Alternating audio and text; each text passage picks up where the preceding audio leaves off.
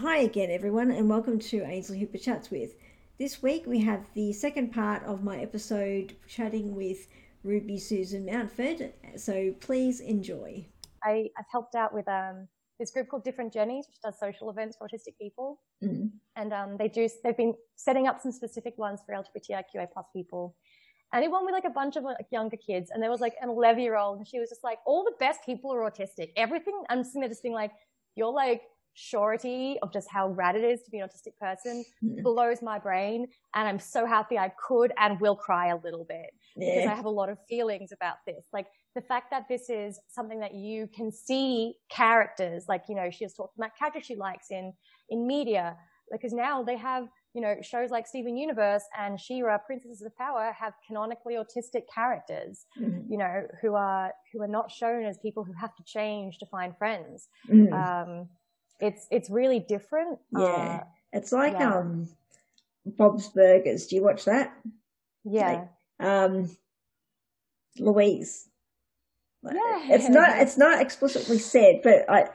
I like I, I I'm, I'm thinking that with the hat that she wears, there's some there's some there's some definitely there uh, traits in there, neurodiverse traits in there. Yeah, and I, I think like you know, and that's the first step. It's much like how we, before we got a lot of queer representation, we got a lot of queer baiting, like supernatural and stuff. Like you have people kind of starting to hint at people being a little like neurodiverse specifically often, mm. but without using the labels of it just yet, because they don't, it feels a bit weird.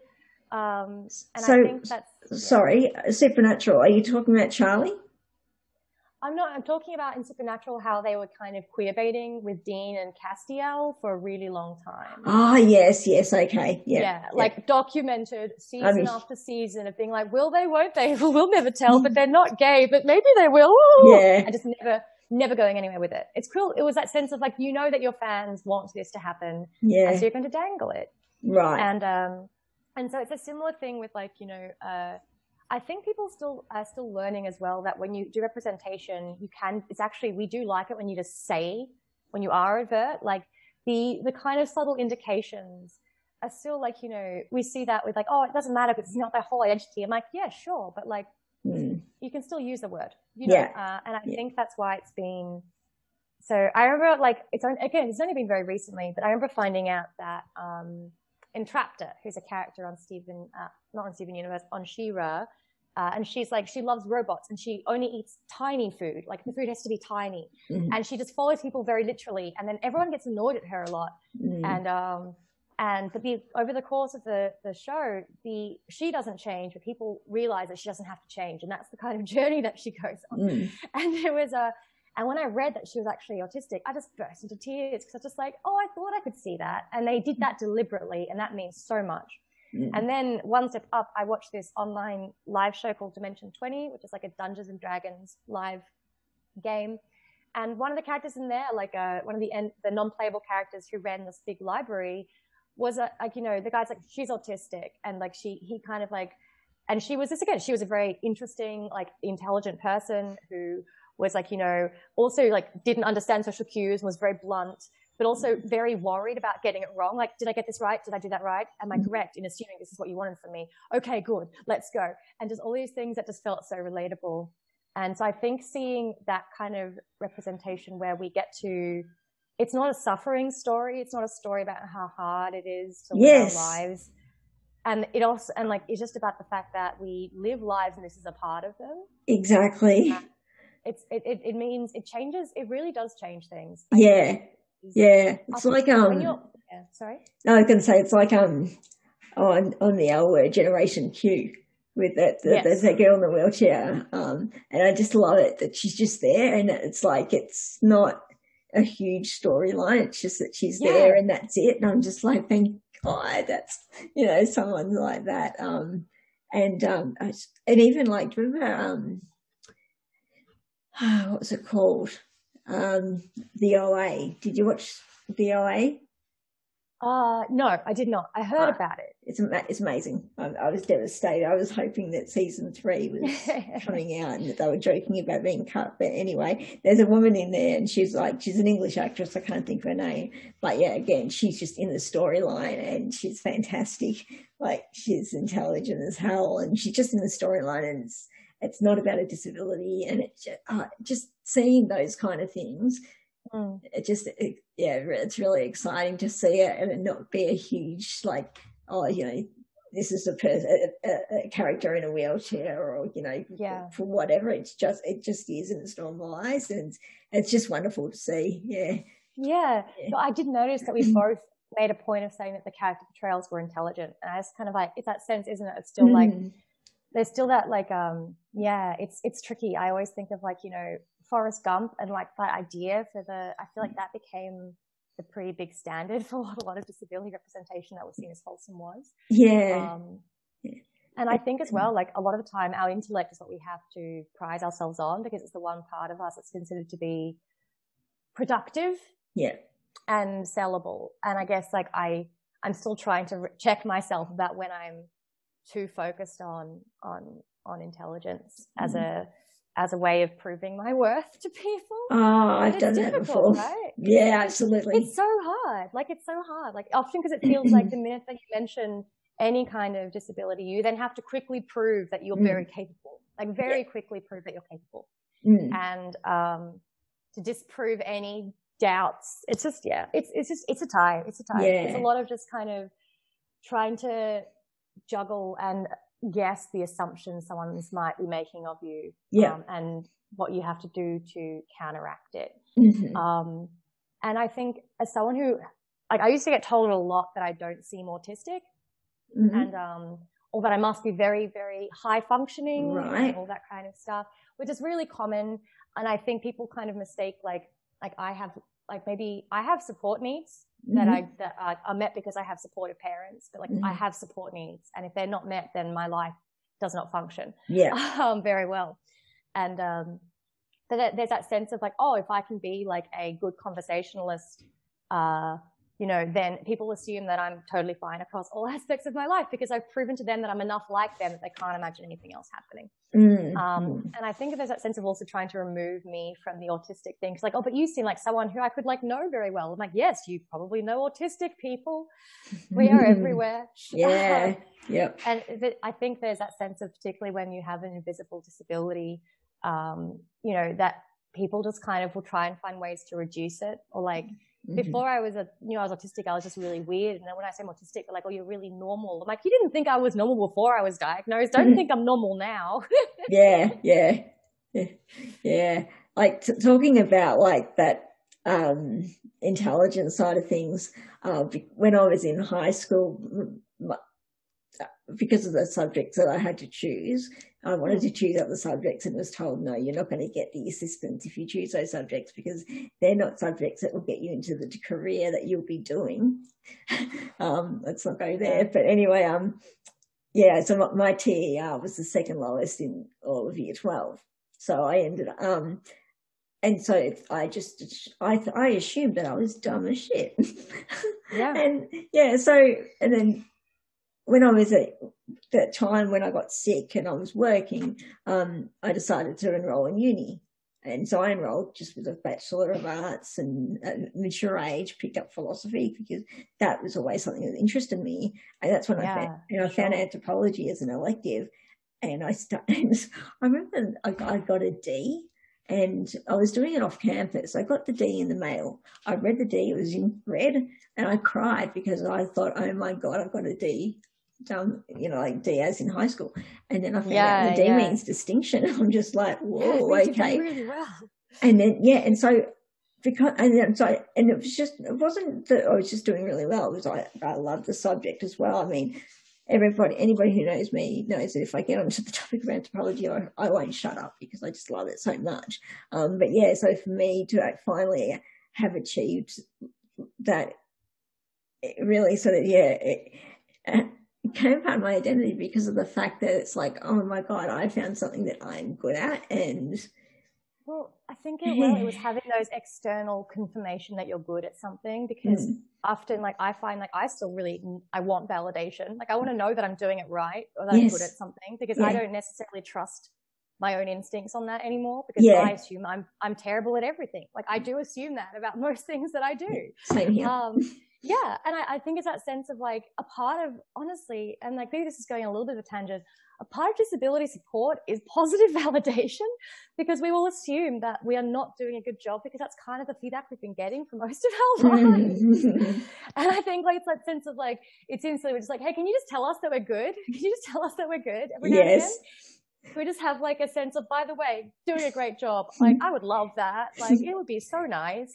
Um, but like, I, I think, yeah, it's, that's, I, I'm, I'm, thank you for sharing that story. That's really sweet. Uh, it reminds me of like, I feel like I'm Lisa Simpson. Remember that episode where she's like, she's, she couldn't go to school. And then so mm-hmm. she's following them around going, please validate me. It's like, you know, you, uh, and that, that's totally yeah, that has yeah. totally been me. I mean, in these last couple of years, starting the business, um, mm-hmm. I've I've actually I've moved away from that, uh, which is good. Like I, uh, I, I when I look back at who I was, and now I'm just like, it's surprising to see the difference. But yeah, totally, that was me. Yeah. Oh, yeah. but like I think that, that that's like a part of why I really I really encourage anyone who's listening to to to find ways to like get involved with like local peer groups and stuff because mm-hmm. I think mm-hmm. I started advocacy because I had a very low sense of self worth. Mm-hmm. And if I couldn't, but if I couldn't fight for myself, I could fight for people like me because mm-hmm. I felt very strongly about that. Yeah. And over time, that led to me having a stronger sense of self respect mm-hmm. because, you know, you reach a certain point where you're just like, I can't, it is illogical to have all these beliefs that apply to everyone I know except for myself. Mm. You know, that's just that's uh that doesn't make any sense. Yeah. as well, when you know that you're doing things for your communities, it does kind of make you feel more confident to be in them. Like mm. as a bi person, it can feel weird going into spaces that are quite gay and quite like or like lesbian. So like there's a lot of I've been questioned since I was like 16 about if I should be allowed to go into spaces or if people would actually date me because I was bisexual. Okay. And so, um, yeah, it's just that's an interesting debate.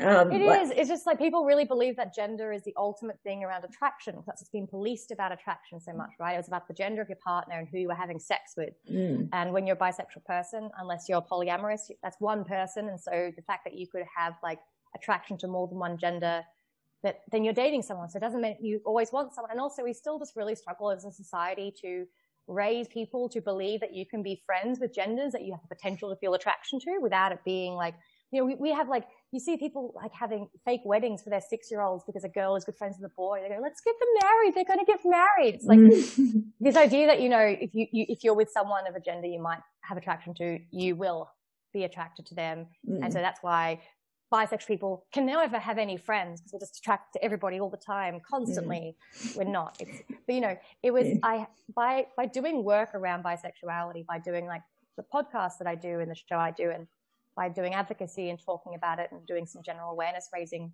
mm. but also by getting to like be trusted and to see a lot of people in like a lot of BIPOC people start to open up in like Facebook groups and in other like online spaces around mm. how they were feeling about what our experiences were like. It meant that if I was being questioned in spaces that I went to, I no longer felt like that was a problem that I had. I felt it was a problem that they had. Mm-hmm. So if someone's just like, oh, but do bisexual people really stick around? I'm like, you're, I don't care. Like you're the, like, well, probably not with you if that's how you talk to us. Mm-hmm. like, you know, yeah, um, maybe not. But it, it, no longer felt like I would, I should be ashamed and leave. It made me annoyed, but it didn't mm-hmm. make me feel ashamed or like I was intruding. Mm-hmm. And I think uh, that was a lot of through just doing volunteer work. And I think, um, like also it can really, it feels good to give. You know, being mm-hmm. do acts of kindness and acts of generosity have a positive impact on the person who receives them, on the person who makes them, and anyone who observes the act. You know, yeah. it makes us feel better about people in general. And so I think, um, like practicing generosity doesn't need to mean that we, um, you know, that we kind of, uh, are overly thankful for people doing the bare minimum. It does mean that we get to appreciate the things that we do have in our lives. And mm-hmm. I think that's a, that's a really important thing that I, I also learned from doing a lot of work in peer spaces and having connections to people who you know, we have these intrinsic life experiences in common, whether it's being bi, whether it's being non-binary, whether it's being autistic, whether it's being a huge nerd and playing a lot of Dungeons and Dragons. Like, you know, yeah, it's yeah. nice to have those kind of points of, uh, of commonality. Yeah, I have to think, um, talking about like, um, representation, like in just going into all of this, um, did you watch Schitt's Creek?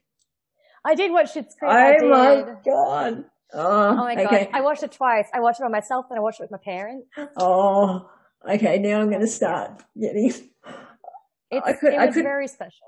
Oh, I could not stop crying. I couldn't believe that this show would make me laugh, would make me cry. And what I loved about it was how it explained things. Well, It explained things so well. Um, yeah, I feel like it really, for me, like you know, because yeah, these these are topics that you know I'm still trying to get my head around because I'm not in that yeah. space. So like you having like the wine and the label kind of conversation. Oh, and it was very good. That was that the one where Johnny was sitting down with um, I can't think of the guy's name. The but, mayor.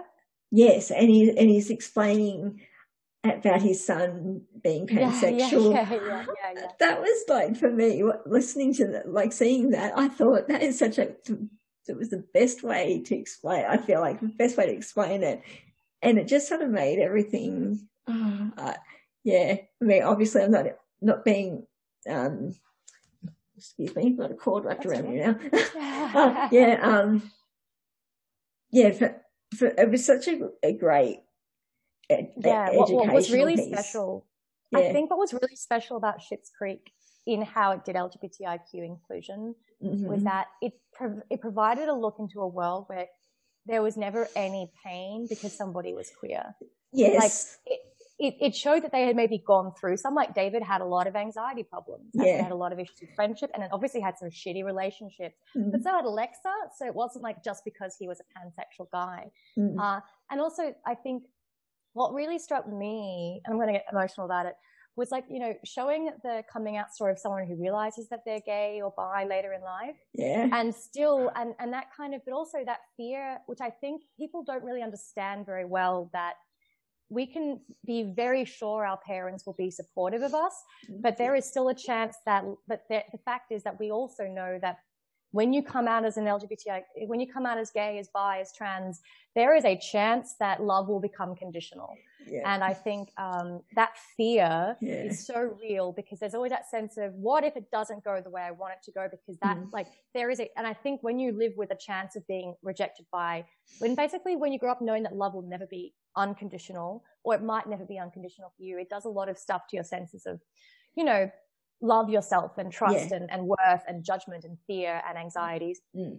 And so I think the way that they handled that story, that made me cry so much. Because, oh. um, not, not just because Patrick's parents look a lot like my own parents, but like there was like um, oh. um, just like I think the way that they would just um, his fear and how they articulated why he was afraid.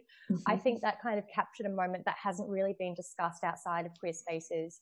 Yeah. And it also kind of showed what you want the reaction to be. And I think I remember when I was watching it with mum, and there's a scene where David and like David and Stevie, his friend from the store, who's like, you know, who's a woman, like they both uh, are looking at the same guy. Yeah. And, and the guy, and like, and they, and they're both sure that this guy is flirting with them. And then David goes outside with him and my mum was just like, oh no, is something horrible going to happen? You know, is someone, is someone going to bash David up? Is this is this going to be a prank? Because for her yeah. and you know that would be that was something that she was afraid of happening because it's what she'd seen before and what we'd lived through with my brother being gay and, and my own mm. experiences right? And so mm. the fact that that the fact that that didn't happen the fact that at no point did that happen yeah. that you could actually release that kind of slight tension you had of are they going to make this painful for us? Yeah. Um and I think, but that just showed again, it's that sense of it wasn't it was a plot point. It was a minor one. What was important was the relationship and the people, and these are parts of who they were as people. Yeah. And I want that for I want that for us as well. I want people with disabilities. I want us to. Yeah. I want people to see what it would be like if we lived in a world where this wasn't such a fucking big deal. Yeah, yeah. That's what I. That, that, that's the thing I loved about it. It wasn't a big deal. It was just that's what it was. And are you crying? Because I'm gonna make me cry. I, I, I am because of because the next yeah. thing I'm thinking about was um okay, because like I'm a, I'm a nerd as well. Um, 12, 12 Monkeys. Did you watch that? The TV series. Okay, there's so the movie Twelve Monkeys is a TV series, Twelve Monkeys, and um, I'm just trying to gather my thoughts right now. um, okay, I've totally blanked on her name, and I feel horrible right now. Um, but the girl who played Stevie in mm-hmm. Emily Hampshire. Okay, yeah. Emily Hampshire, she played a character in Twelve Monkeys, and it was amazing. So anything that she does from now on, I just I can't stop She's watching. Um, but yeah, like, it. so when I saw, like, so I watched, um, uh, yeah, watched, uh, like, Pat Patrick and, um, um, oh, now what's his name? I'm thinking Dan because that was David. David, yeah. So Patrick and David, when, when, when they did that thing in the shop where they sang, like, yes. oh my God, that, that got me in tears. But then, like, after it had finished, um, mm. that final episode where they all sat around the table and read the letters about what it meant to people. The little documentary oh. where they had like the the mums kind of all writing, and I, well, I think that was a part of it. It was, and it's about hope, right? It's yeah. about seeing a version of the world that yeah. assures us that there is a positive that we can't. So I'm also you're making me cry now. I Sorry. That's, no, no, no. It's okay. I, I, I'm, I'm a big mm-hmm. crier. But I think that was exactly it. It was. It's so important for us that I, I can see why, if you're raising kids, like why you would want to know that there are people who are saying, here's what the world can be, because that's what you want your kids to have. Yeah. And I think it's the same, like, that's what we want to have. And I find, yeah. like, you know, it's what we, uh, and I think that can also be the source of anger. Anger for me often comes because I know we can do better. Mm. Like I know that we are capable because I've seen it yes. and I've lived it and I've yeah. been part of it and I've witnessed it in other spaces. I know we can get accessibility right if we try. I know we can, like, you know, really yeah. rethink how we instantly think of disabled in our own minds. Like mm-hmm. I know that these things are all entirely possible and that's the hardest thing sometimes because isn't it weight can just feel it just it's excruciating just to be because like, how, can do better than this. And yeah, and how do you explain? This is my thing. How do you explain it to everybody else that it can be done? It's like because like they yeah. they think that because we're you know. And I, I harp on this, I, like, you know, I talk about accessibility because everyone goes, oh, we know there's ramps and all that kind of stuff. So it's like, yeah, sure, you can get into places, but this isn't, that's not what accessibility is yeah. like it's just so much yeah. more and how do you explain to people what it is like yeah well, yeah it's that sense of like understanding that accessibility is allowing people like all people to be able to participate fully yeah um you know uh without impediment mm. um you know and i think to fully understand that it's like okay so i could go to this one thing but um you know when you think of disability, and I think a part of it is because I often think of like, you know, how the sign for disability is person in a wheelchair, right? It's one of the most mm-hmm. visual cues for disability. Yeah. yeah. Um, and so then you're kind of like, when you have to say, cool, I need you to turn the lights off mm. for me. Mm. And they're like, what? Like, why? I'm like, because I have very, I'm very sensitive to sensory. I've got a lot of sensory sensitivities mm. and overhead direct fluorescent lighting will take, it'll take my brain a significant amount of power to continue to process without that just taking up most of my mind. Yeah. Um, and causing me a lot of distress. And I go, well, that doesn't, it's just a light. I'm like, yes, but it's just a ramp. Mm. You know, like mm. the idea is that these are the fill in spaces. And I think, um, we still, I think it's accessibility is tricky because like people also like will kind of ask individuals to be like, well, you're like, you know, uh, you do this, like you're someone with disability. What should we do in this case? I'm like, I have, this is my disability. Mm. If you want if you want a broad assessment, you need to pay people. Yes. Time. And that, that's a whole other thing. Like, don't oh. even get me freaking started on people not thinking that we're worth time or money. Oh, how many times I've been asked, I'm like, yeah, I just ask you things for free. It's really, it's really bizarre, like how there's that assumption of our, our, our time and our work.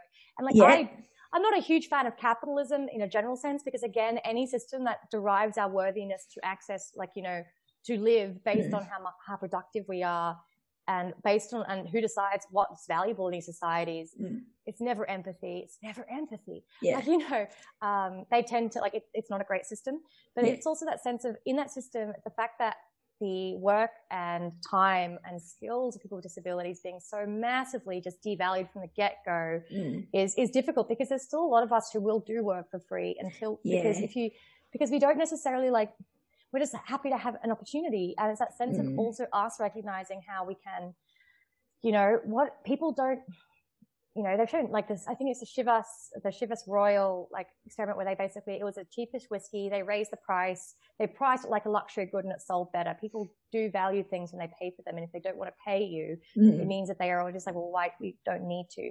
And I yeah. found that like, you know, I, I think it, um, it also just sets precedent for like what we're worth. Yeah. And, um, and, and what really we think we're worth. Like that's and how much thing. time, yeah, and also how much time it takes, like to talk about accessibility. We mm-hmm. have to unpack the barriers we've faced in our own lives. Mm-hmm. We have to unpack them and examine them. And often a lot of these things are traumatic, but we yeah, have to examine exhausting. them yeah. and do that and like and then look at the systemic issues that have created those barriers mm-hmm. uh, you know find evidence to back them up to learn how to articulate to people who don't have the same lived experience in a way that they will still emotionally engage with and respond to mm-hmm. that takes a huge amount of time and effort and skill yeah and so it's not like um you know it's not just like we it's not just yeah if they they expect us to know a lot they don't understand that for us to to know all that we've done yeah. a lot of work and uh, um, yeah, and I I face as well like people, um, you know, I'll start sharing certain things, but they want they want to know more, but they want to know more for free, and it's like yeah. that, and then when you, when you sort of broach the subject about paying, it, you're kind of like treated like, oh, you're a bitch, aren't you?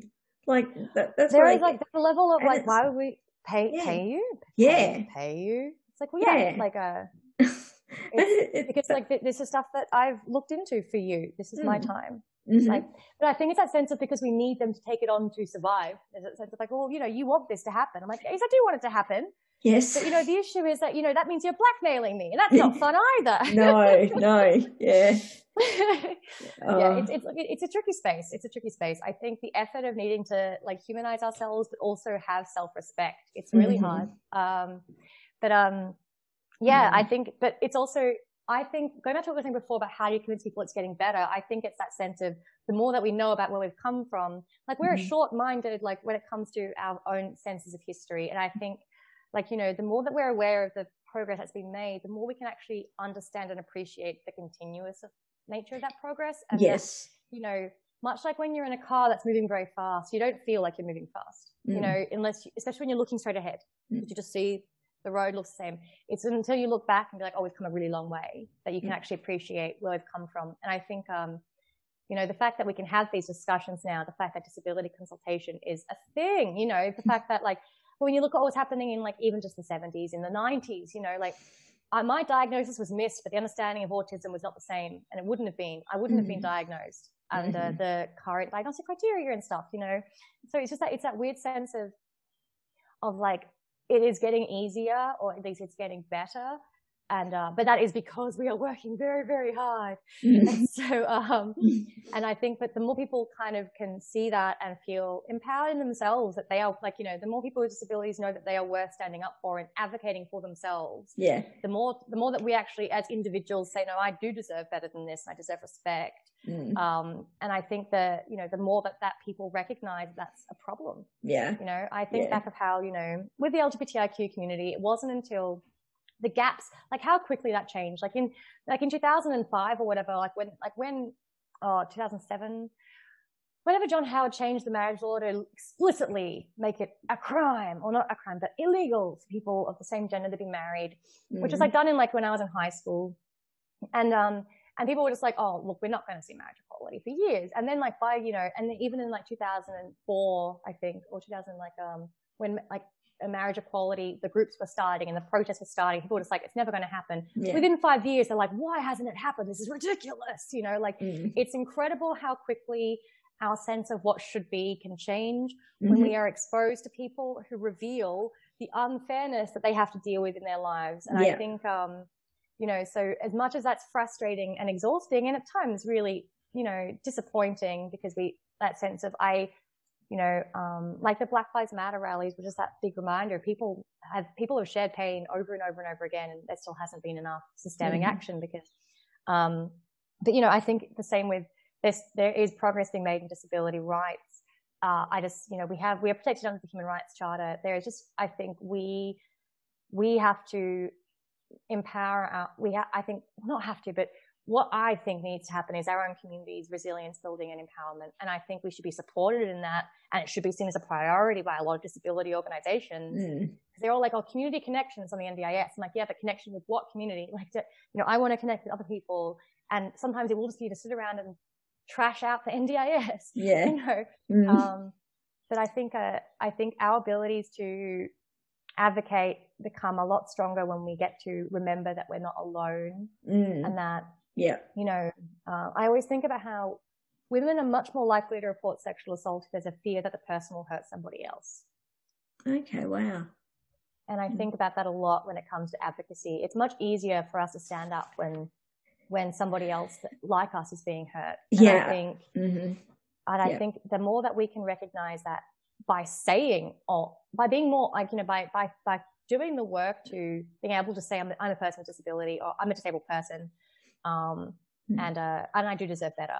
Yeah. I think um, I think the better. There are a lot of incredible activists to be like you can follow on Instagram, mm. on TikTok, on Twitter, you know, on Facebook. There's a lot of really incredible people who have helped me a lot in just really shoring up that it's okay to be to like you know that not only is it okay like it's like it's okay to be angry sometimes you know it's okay to be mm. disgruntled it's mm. okay to to there, there are so many problems and that we can and should be doing better yeah How, also that we are getting there and that the more of us that are pushing the faster it happens yes um, and that if people aren't sure of how to start that's gotten easier too because of social media and the internet and everything mm. um, so i really recommend people use like those channels to kind of start to join community groups and start to really do reading and understand like, you know, the, um, like, you know, the histories happening there. Like I've learned a lot around like just the deaf history and when, you know, when like when sign language was basically banned in certain spaces for wow. hundreds.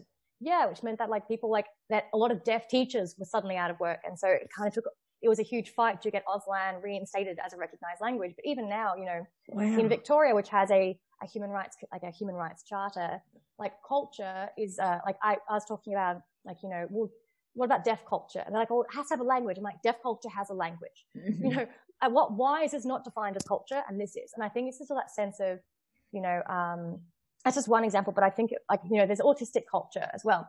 But I think, um, and like, and wheelchair culture, like we have cultures, we have mm. like histories and like, you know, and even just like trends and, and, and everything and, uh, and lingo and language.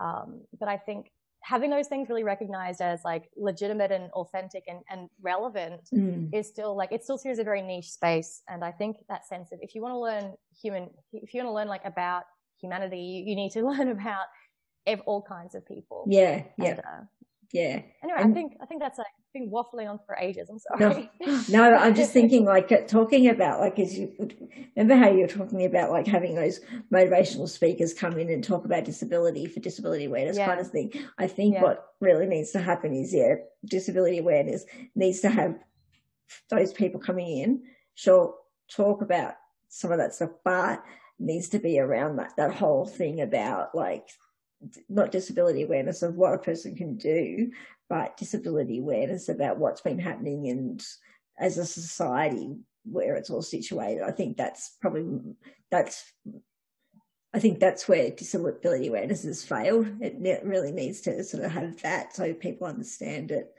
and understand where we're coming from more, and so that we won't have to get so bloody angry when we're, you know, yeah. Oh, I think I think advocacy is always about being a bit angry. Like if we yeah. weren't angry, we wouldn't have any fuel. Like you know, yeah, anger is what tells us things aren't right yet. You know, yeah. It's like um, yeah. But I think it's also like you know, get angry then get organized, and don't use that anger on people around you, and re- and recognize that anger is systemic structures, and it's mm. occasionally individuals, but it's mostly structural. That's um, it. Yeah, I find myself getting angry at people when they say things, and then I'm just like, I've got to stop that because it's not that their fault. It's what they've been taught. It's okay to say. Yeah. yeah. And, and I think it's like, it's that sense of also recognizing that a lot of reporting and stuff is generated on making us feel outraged. And so mm-hmm. mm-hmm. acting on the outrage, uh, you know, it's, um, it's, it's what we're being programmed to do. But if you can take a second and be like, that's frustrating. Yeah. And that's really frustrating. And I'm sad about it. And I'm sad about it because it means that you don't know yet. And that means that you're not doing the right thing yet. And like, there's a sense of like you know honoring the feeling yeah. without kind of um, acting on it. It's but it's it's hard and it's hard to do all of that work all the time. And I think that's part mm. of like I just saw an article now about how Victorian prisoners with intellectual disabilities are facing internal disciplinary hearings and receiving punishments without special support. So they don't know what's happened or why it's happening. And that's because the, so I just read that and my feelings are, you know, I'm getting worked up about it and, mm. uh, but I'm also just like, you know, and that's because they the coronavirus pandemic has made advocacy harder. People just feel like it's not important. But the outcomes of that are, tra- are really horrifying because a lot of people with, like people with intellectual disabilities are massively over policed. Um, and so, yeah, it's that sense of that's frustrating. But mm-hmm. me just looking at that and wanting to like or rip things to shreds or just flip over my desk, I have to kind of then kind of keep breathing through it and read what's happening, like, you know, kind of like figure out what I need, if I should do something with this information, if I should be sharing it, if I should be contacting somebody. And I can't do that if my first response is to, is to yell. Yes. Yeah. Yeah. Yeah. And is that fair? No, I want to yell. Mm. That would be nice. But, mm.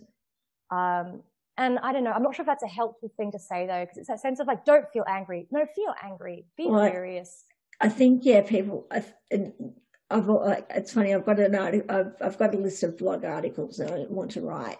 And one is about the angry disabled person because, like, yeah, as soon as you get angry as a disabled person, um, it's like, I'll just get everyone will be like, just get over it. You know, like, you know, that's, all, that's the kind of attitude that I've caught, just get over it. And it's like, well, we're angry for a reason, you know. And I used to, I mean, I remember like before I got into all of this, and this was when I was internally ableist, I'd be like, oh, I don't want to be like those angry disabled people. But now I am because I understand what the hell those disabled people were going going through. Oh, like that, that's the feminist thing, right? Like I don't want to be mm-hmm. an angry feminist. I don't want to be yeah. like one of those angry, just like, oh, I am.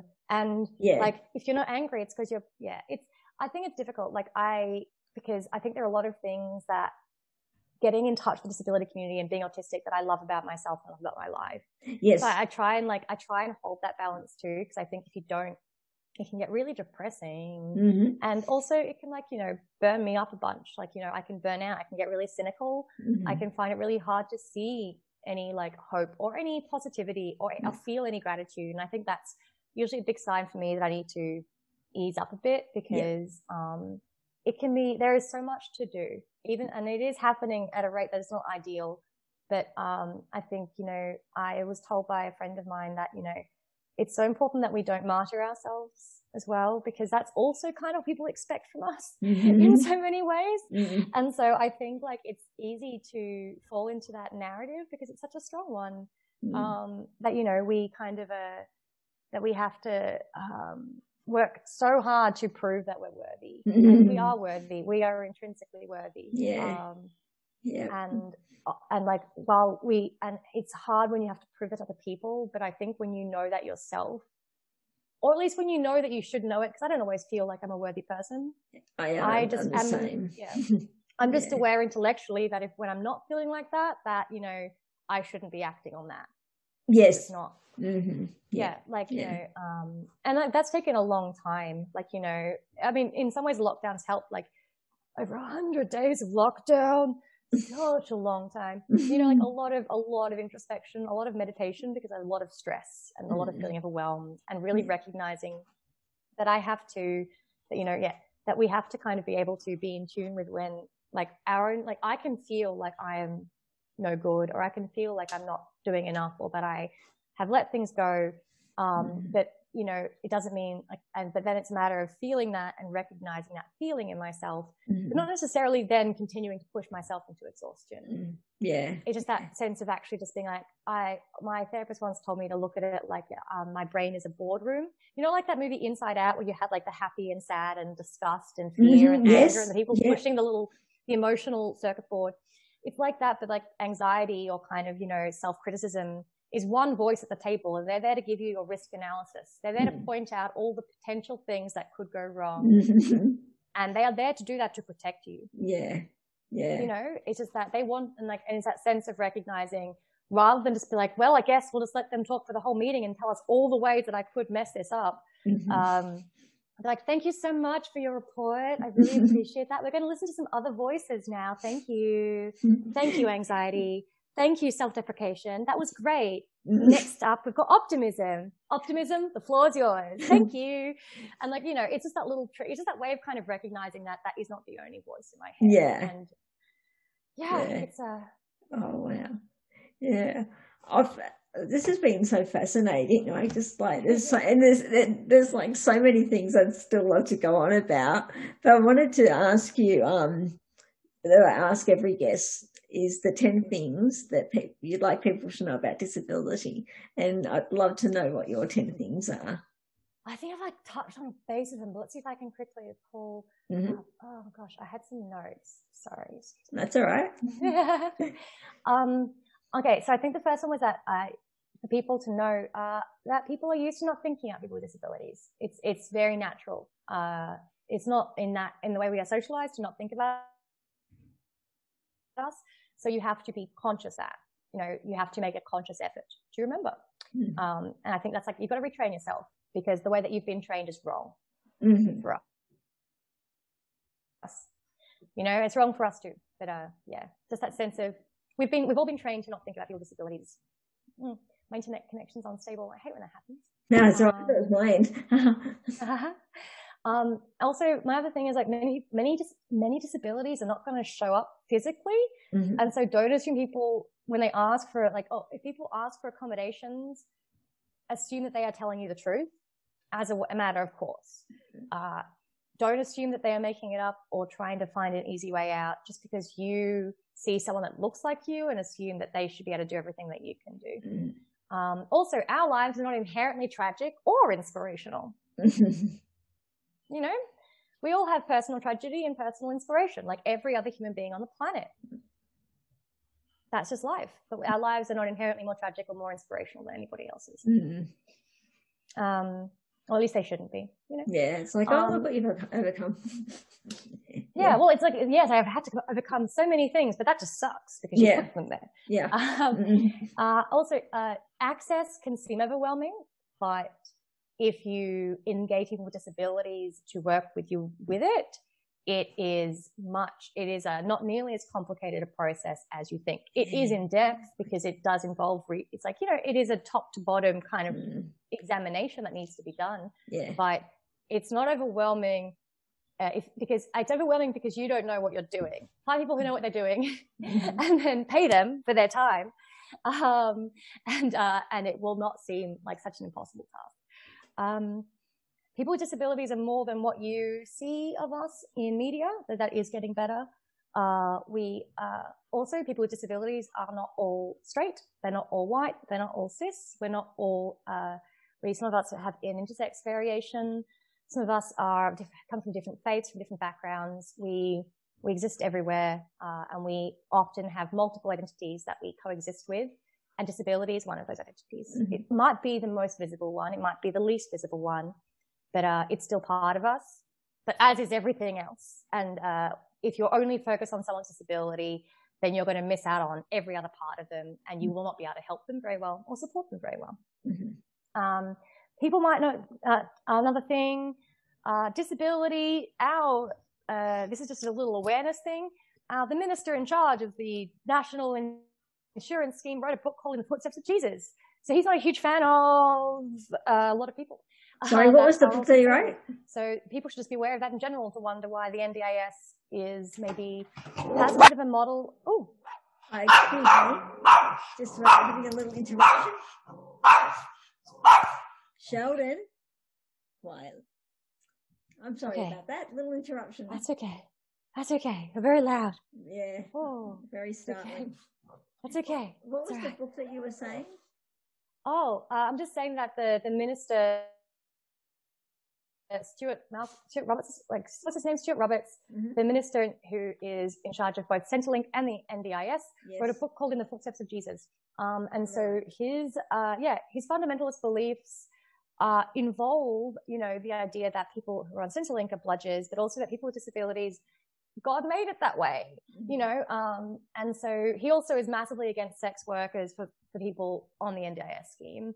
And so just, that's because that's his own view. So the point is, there are a lot of, there is a deeply entrenched history of religious organizations with disability support mm-hmm. and has drastically impacted on how people associate us with shame. Yes. And so there's something else to be aware of that when for a long time it's been the churches that have been in charge of, of looking after people with disabilities, there's a lot of shame yes. around sex, around being different or wrong, because you know, uh, shame is a big part of uh, people who don't fit into God's plan, mm-hmm. um, or don't live up to that kind of stuff, which is not ideal.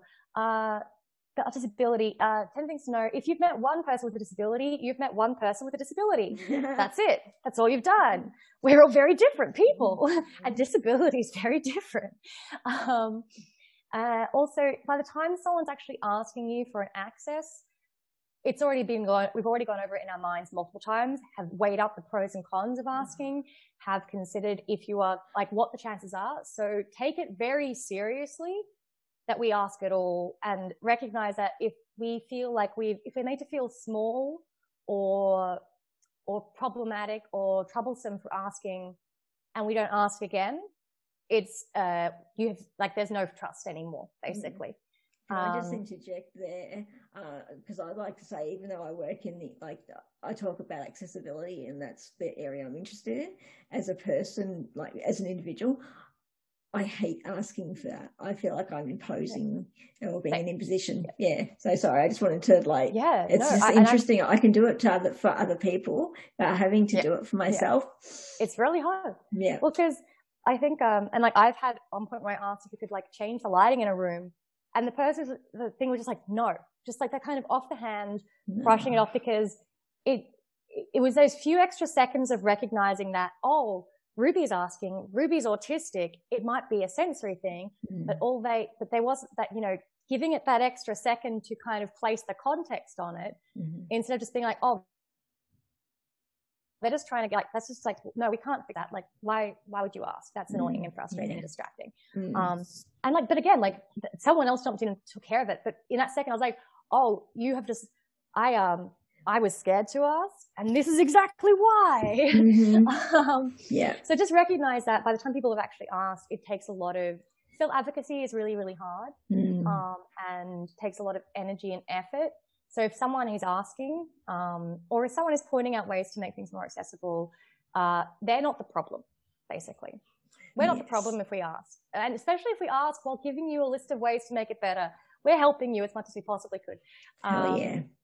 But it can feel, and if you feel frustrated or defensive, that's fair, but don't act on that. Mm. Just take a second to know how you would feel if you had to ask something else. Oh, that's yeah. my, next point. I think I'm on six, maybe I'm on seven. We're going to say mm. seven. Um, mm. if you don't like the idea of being disabled, then it means that you acknowledge that being disabled causes a lot of problems. Most of those, by the way, are within your power to help fix. So I love that one. That. I love that. wow. Um, yeah. Uh, so if you find the idea of it so terrifying, maybe look into ways that would make it less terrifying because we live like this and uh, there are ways to make our lives a lot easier. It's actually not as hard as you think and that way it wouldn't be so scary for you and you wouldn't try and people wouldn't find not you not you listener you're fine. But you know it wouldn't be so scary for people to think about um, mm-hmm. if they knew that it's very possible to have a great life uh, with a disability. Yeah. Um, i think another one is we need to be at the table. We 100% mm-hmm. need to be at the table. Uh, you can't decide for us. Oh, no, again i keep on saying you. People uh, if any decisions that involving us and actually decisions that involve broader community in general should ensure that there are people with disabilities at those tables and not just the person that you know mm-hmm. or someone that you know might know somebody, somebody who has at least enough ties to community or at least enough understanding of different intersections to be able to, if you're going to just have one person, which you shouldn't because they can't speak, have two people. I'm just telling you how to do it right now. It's fine. You've got to have at least two people because if you just got one, then they can't put things forward without it just being a single experience that no one else on the table can relate to. Mm-hmm. So you've got to have at least two people uh, people with disabilities, ideally different disabilities because they're all very, very different. Mm-hmm. Um, and in within that, uh, we should be uh, we should definitely be involved in all decision making around mm-hmm. ourselves, mm-hmm. but also in decision making in general around broader community because you know one like fifth, uh, one in five is it's twenty percent of the community is disabled. Yes, in general, 20 percent mm-hmm. of Australia is disabled. So twenty percent of all politicians should be disabled. Twenty percent of all people at roundtable should be disabled. It should be mm-hmm. across the board. It's not but just to give you an idea, that's the kind of numbers we're talking about. Mm. Uh, and finally, people with disabilities can and often do have sex. Mm. Some of them are not. Some folks are ace, aromantic, or unfortunately, people don't get to have sex because people don't want to have sex with them, and that mm. sucks. Uh, in which case, why having sex workers on the NDIS would be awesome because sex workers do a lot of fantastic work for people with disabilities. Mm. And there are disabled sex workers, and they're also wonderful people. Yeah. Um, and uh, particularly, yeah, uh, um, my brain just went to one of my favorite friends who like does work with the Scarlet Alliance and is an autistic sex worker, and okay. a very cool human. Um, but yeah, uh, we we are not children. Um, we are not. We are more vulnerable, but they are. That's not. That not just intrinsically. We're more vulnerable mm-hmm. because of systemic problems. yeah. Yeah. Yeah. Um, and that to the combination of religious organizations having a big part role in our care, uh, as well as you know the Western kind of you know white Anglo culture of really not talking about sex and discomfort around sex in general, on top of people's general um, just really uh, to, uh, when you combine those two things, like when you combine our dislike of talking about sex, our the society generally having a big of an issue seeing people with disabilities as adults mm-hmm. with like you know agency, mm-hmm. and when you add a lot of religious, like you know, um, religious influence in how care is given, um, you do tend to have a like an intersection of of uh, of shame and of also just of, dis- of discomfort mm-hmm. uh, and other people just being deeply uncomfortable, uh, which I just think is important to recognize. If the idea of someone with disability having sex, you know, and then includes people with intellectual disabilities, if the idea of people with intellectual disabilities having consensual sex makes you upset, mm-hmm. wonder why, and if it's because you're thinking of people with disabilities as children, then understand that that is pathologizing. And while some of us do require huge amounts of support and to um, to be and like and some of us there are some people who I know who won't be having sex in their life because they just don't have enough agency, and that's also important. But agency does not equal age. Mm-hmm. And someone doesn't have agency does not necessarily mean that they have the brain of a six-year-old. No, they don't. They've got their mm-hmm. brain of however many years they've been on this earth. Yeah. 40 years, 27 years, 18 years. It's not six. It's their age. Don't mm. be just, it's disrespectful. Yeah. Um, finally, uh, uh, people with disabilities, we tend to take off less sick, sick days than anybody else in the workforce. We tend to work way harder than a lot of other people. So be kind to ourselves. Mm. I think one of the most important things that we can do and one of the most radical things we can do is to understand ourselves and to ask what we need, but also to really believe that we deserve it. Yes. And that we deserve to take time off and that we deserve to take breaks and that often we can get feelings of worth through doing community-based work, but if we don't feel worthy when we're just in our own downtime as well, maybe we should find ways to shore that sense of worthiness up. And mm-hmm. if it's not unlike, you know, and I think that's something that can really come through peer connection. It can also come through, you know, um, supported counseling and therapy services. Um, but yeah, there's a lot of really great peer support groups. I just can't, I cannot. When I was diagnosed, I thought that you know, the things I was capable of, like I felt like something in my life had gotten a lot smaller. When I look at where I am now and where I was before I was diagnosed, uh, I, it was the best thing that ever happened to me. Mm. Honestly. Yeah. 100%. Um, because I could understand myself and I could therefore know how to relate to people mm. as myself. And, and I can make real connection with people. And I think that's something that has a, it's why I do the work I do because, uh, we, we do deserve better. We deserve mm-hmm. a lot better.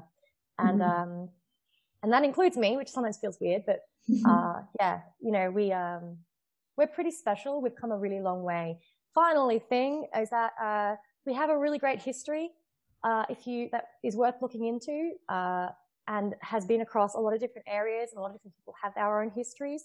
But also, if you're not following or, you know, involved with any social, like if you use social media a lot, uh, and you and you, sh- you should definitely follow some people with disabilities and advocates in that area because uh, also uh, it can be useful just to have things to send your friends when they ask you questions that you don't know how to answer or that feel like you know very intense. Yeah. Uh, you can just be like, well, actually, there's a great little thread about this on this person's Twitter, so go read that and then come back to me, and that'll be great. Uh, and then put money in their Patreon if you've read their stuff because that takes time and work. Hmm. Um, mm. But yeah, I think uh, fight, uh, being proud as a person with disabilities does not mean that you're proud of your disability. It means that you're proud of yourself. Yes. And, um, and I think, uh, I think that's a very important thing because we all have a lot to be proud of. Mm, yeah. Wow.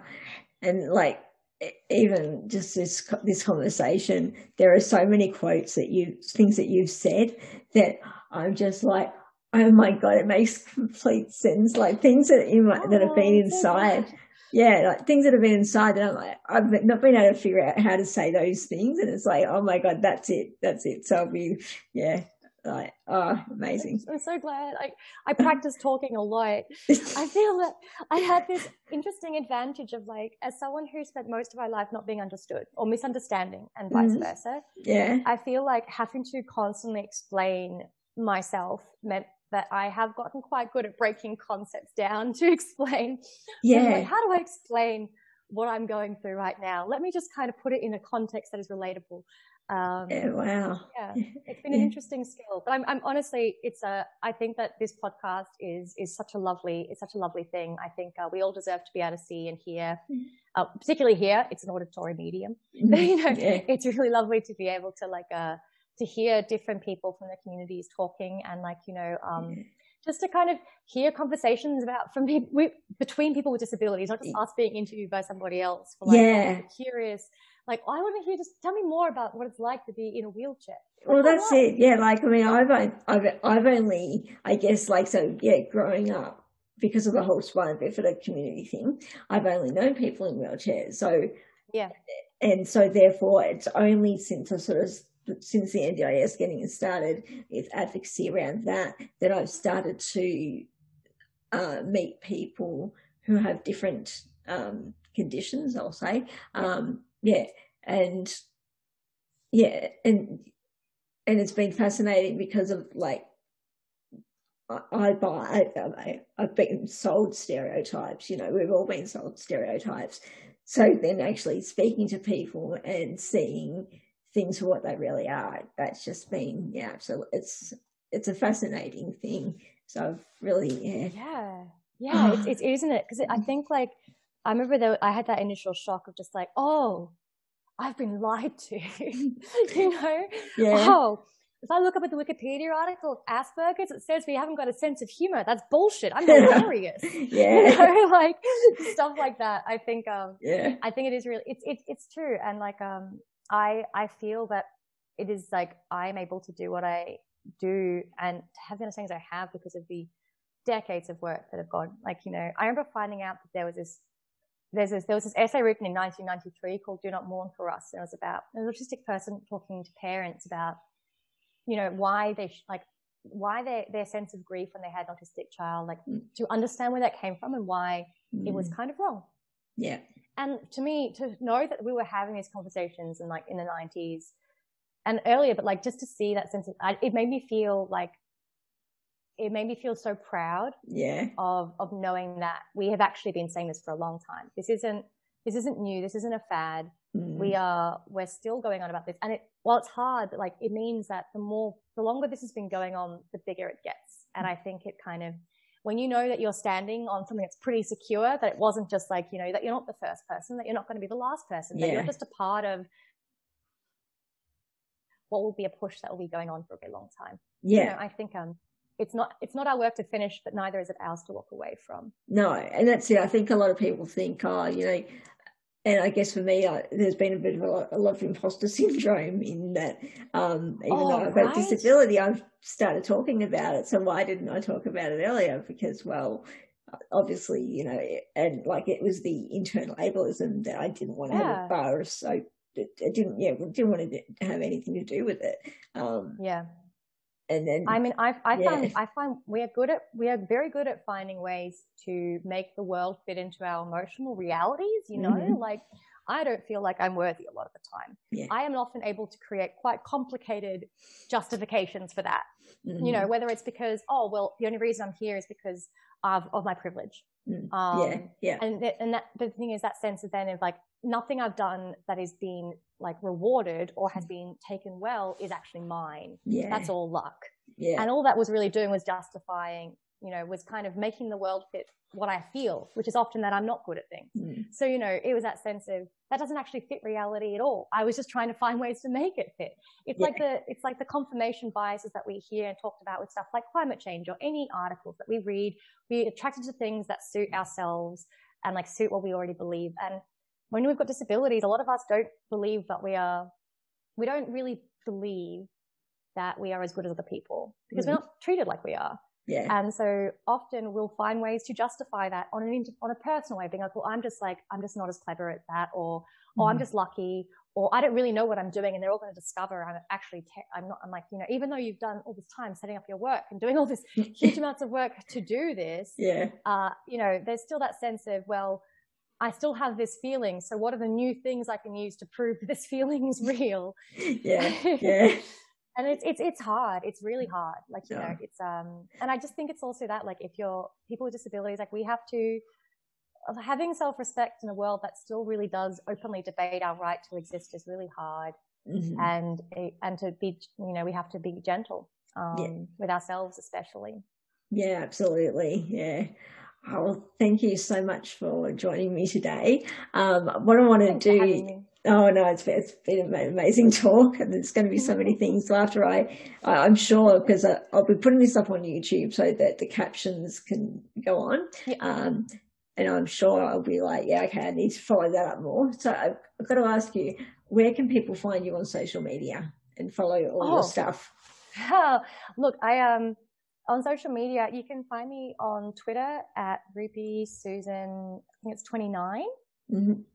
Uh-huh. Uh, but I don't like I don't post a lot about my stuff. Okay. Know? Yeah. Like um, but I think Ruby Susan 29 is probably the best place. Like my, or you can follow me on the Facebooks. Mm-hmm. Which is uh, Ruby, I think just Ruby Susan again. Oh my God, I'm not good at plugging myself. See, this is my own thing. I'm just like, okay, well, yeah, it's Ruby podcast. Oh, I um, and yeah, See, I'm better at that. You can find my podcast, uh, joy.org.au forward slash triple bypass. You can also find us on Instagram at triple bypass joy and on Facebook at triple bypass. Uh, and it's every week. Uh, we're available on all streaming platforms. I think. I think we sort of stuck out with Spotify. They were mad at us for a while, but I think we're good now.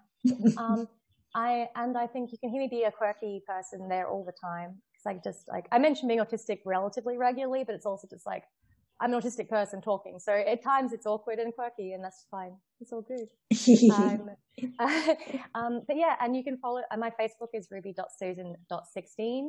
Um, if you want to follow there, I, um, and I think as well, like if you want to understand, like the work I'm doing, you can find out more about work that's happening in the LGBTIQ disability space by, mm-hmm. um, signing up to Pride Foundation Australia's newsletter, which you can do at their website, like pridefoundation.org.au. Um, and you can also find out by, I think, uh, in the next few months, uh, you can find more stuff available through Thorne Harbour, uh, which is the Victoria, or formerly the Victorian AIDS Council, and through the National LGBTIQ Health Alliance, mm-hmm. and through Deakin, uh, Deakin's uh, Sexuality and Disabilities Research Project, which is coming out. So check out Dr. Amie O'Shea as well. Mm-hmm. because she, and also Nathan Despott, they're both activists who are doing a lot of work in this space. Um, but yeah, uh, I think that's everything. I wow. can send, yeah, um, yeah. Uh, yeah. Also, uh, it's happy. I know this. Uh, we're recording on the 25th. It's Happy Ace Week, everybody. Ooh. What's Ace? My asexuals and aromantics and all in betweens. Okay. Yeah. Uh, yeah. Just a celebration to you. A lot of autistic folk are on the ACE spectrum, and so I always feel very strongly about making sure that that's a good shout out to have. Absolutely. And can you please show your t-shirt? I've just remembered. Yes, yes. Okay. So it says hashtag no filter. Mm-hmm. And my mm-hmm. friend gave it to me after a lot of drunken jokes we had at the pub about how, uh, well, her, her, way of saying it, she goes, I love it, Ruby. I love it. It's just like you got no filter at all. Just yeah. no filter. I'm like, mm-hmm. yes, that's 100% what it is. Yeah. It's, it's been, it was a nice example, I think, of a quality in myself that I'd often really thought of something I had to overcome. Like, you mm-hmm. know, uh, something that was going to hold me back or was going to stop me from making friends. Mm-hmm. Having friends that were like, no, we love this about you was a yeah. very revelationary thing to me. Mm. Um, mm. And I try to remember that people like that I can be extremely blunt sometimes. I like that. I actually prefer I people being honest. oh yeah, I prefer people to say what they mean. Yeah. Subtext, subtext is very, very confusing. It's a hard yeah time. That's what I've always. That's yeah, what I've always said. Like you know, neurotypicals. Like we play all these weird like mind games, and just it's mm. yeah, it's, it's, wild. It's, it's, it's wild. exhausting. Um, yeah, it's, it's it's exhausting to understand. I find yeah. like I tend to look at it as like running things through a giant computer program and trying to factor in enough things about a person so I can pick up what the things are saying.